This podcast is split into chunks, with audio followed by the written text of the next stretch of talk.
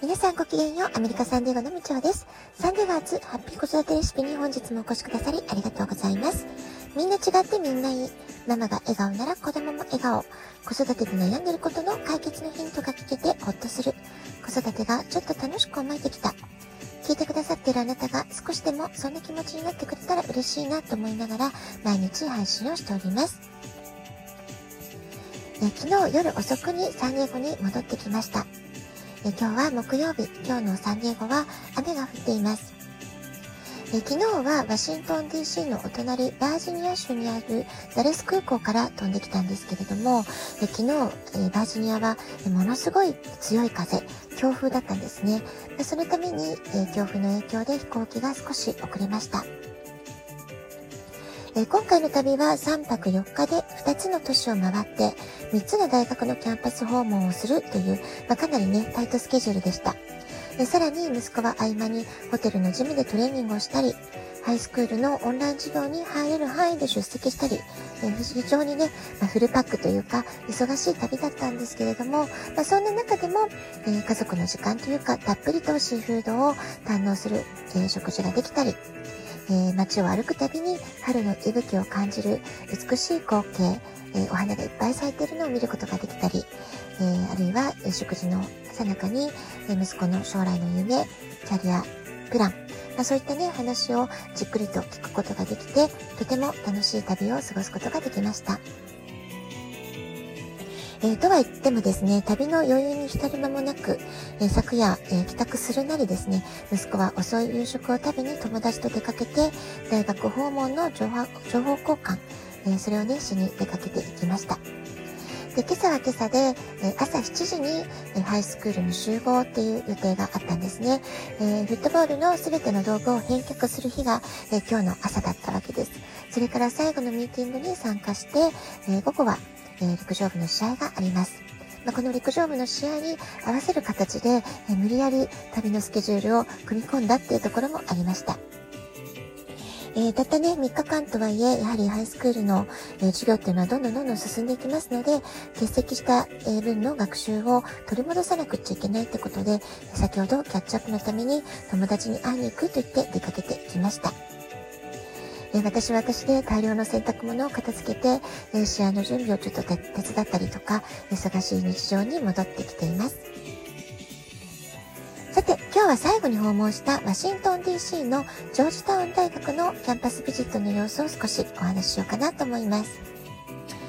ワシントン DC の春といえば桜が有名ですよね。えー、今回残念ながら私たちの訪問に桜のシーズン間に合わなかったんですけれども、花が終わった後のとっても優しい色合いの緑が、えー、とても鮮やかで、えー、非常に癒される緑に溢れた街の雰囲気を楽しむことができました。えー、ジョージタウン大学の中にもチューリップがあちこちで咲いていて、えー、私はね、チューリップが一番大好きなお花なので、まあ、それだけでもなんかね、とても癒されるというか、嬉しい気持ちになりました。えー、キャンパス内は緑がとっても多くって、えとても美しいキャンパスでした。この大学の創立は大変古くて、フランス革命が起きた1789年。アメリカで最も古いカトリックの大学でもあるので、建物の佇まいからも歴史や伝統を感じる雰囲気があります。訪問した火曜日は日中23度まで上がる春というよりは初夏のような天気でした。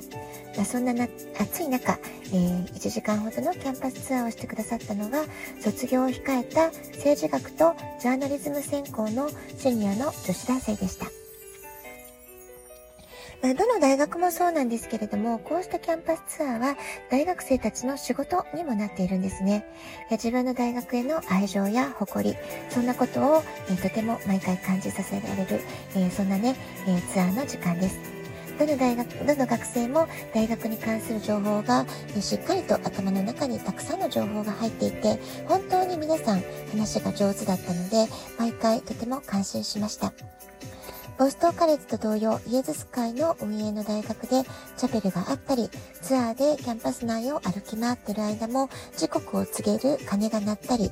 非常にね、ヨーロッパ的な雰囲気を感じる空間でもありました。ワシントン DC というロケーションならではのイベントも多く、歴代の大統領がこの大学へやってきてスピーチしたり、まあそういったね、チャンスに恵まれた大学でもあります。また、大学生が生活をする寮の屋上部分からは、美しいポトマック川が目の前に広がって、え遠くにはワシントンモニュメントやホワイトハウスが見える、え本当にね、素晴らしいビューというか、素晴らしい景色を見ることもできました。えー、さて、肝心の息子の反応はと言いますと、キャンパス訪問前も後も特に印象は、えー、大きく変わらなかったようで、同じイエズス会運営でリベラルアーツカレッジという共通点があるボストンカレッジでの反応とは大きく違いました。今のところ、すべてのキャンパスツアーを終えて、1番が UCSD サンディエゴの大学、2番がボストンカレッジ、3番がノースイースタン大学と、えー、彼の中でのベストスクールランキングはあまり大きく変動することはありませんでした。ですが、今回のキャンパスビジットで感じたこと、考えたこと、たくさんあったようです。中でも、ボストンカレッジのツアー後は、この大学は僕のハイスクールの雰囲気にも似ていて、人間教育を重視していて、すごくいい大学だよね、っていうことで、えー、話をしてくれました。ツアーを、えー、終えた時の方が訪問前より評価が上がった、急にランキングが上がったってことも話してくれました。その上でさらに冷静に自分の将来のキャリアプランを考え直して UCSG のエンジニアリングスクールという環境を選ぶのが今の自分にとってベストな選択だと思う、まあ、そういうね自分なりの考えも話してくれました。えー、母である私としては可愛い子には旅をさせようということで、えー、できるだけ大学は家から遠いところへ送り出す、まあ、常にねそういう覚悟をして子育てをこれまでしてきたわけです。ですので、まあ、そういったあの、場所という意味では、えー、正直なところなんだか拍子抜けという感じがしております。生まれ育ったサンディエゴの環境がいかに恵まれて素晴らしい場所かということを認識してくれたり、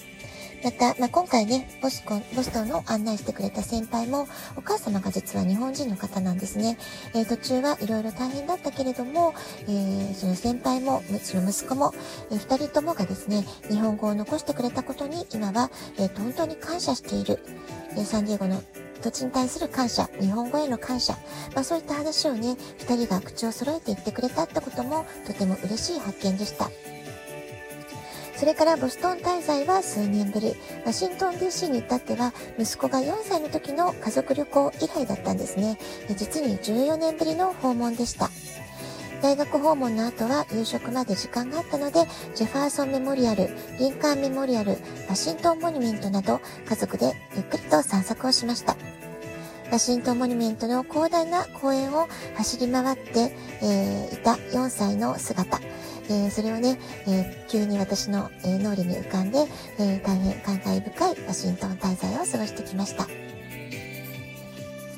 えー、帰ってきてね、改めて息子の様子を見ていて思うのは、えー、彼だけではなく、短い時間で自分にベストフィットな大学を最終的に絞り込む、えー、今のあと10日余りの時間っていうのは、高校生たちにとってはなかなか大変な作業なんだなっていうことを改めて感じています。旅行中も息子は常に誰か友達や先輩と絶え間なくテキストのやり取りをしていたり、ずっと自分の中で考えを巡らしているんだろうなと、まあ、そんなね、様子を見ることができました。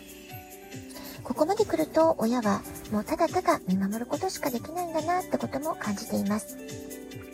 ですけれども、日頃口数のない、少ないあの息子が、え昨夜遅くに旅行本当に楽しかったし、本当にありがとう、大好きだよってね、えー、そんな文章を、短い文章でしたけれども、テキストをくれました。親としても合格をいただいた全ての大学を全部見ることができたので、最終的に息子がどんな決断をしたとしても、まあ、親としての仕事はやりきれたかなというか、えー、この先彼が、えどんな結論を出すにしても、悔いなく見守ることができるんじゃないかな、えー、そんな、え気持ちを持って旅を終えることができました。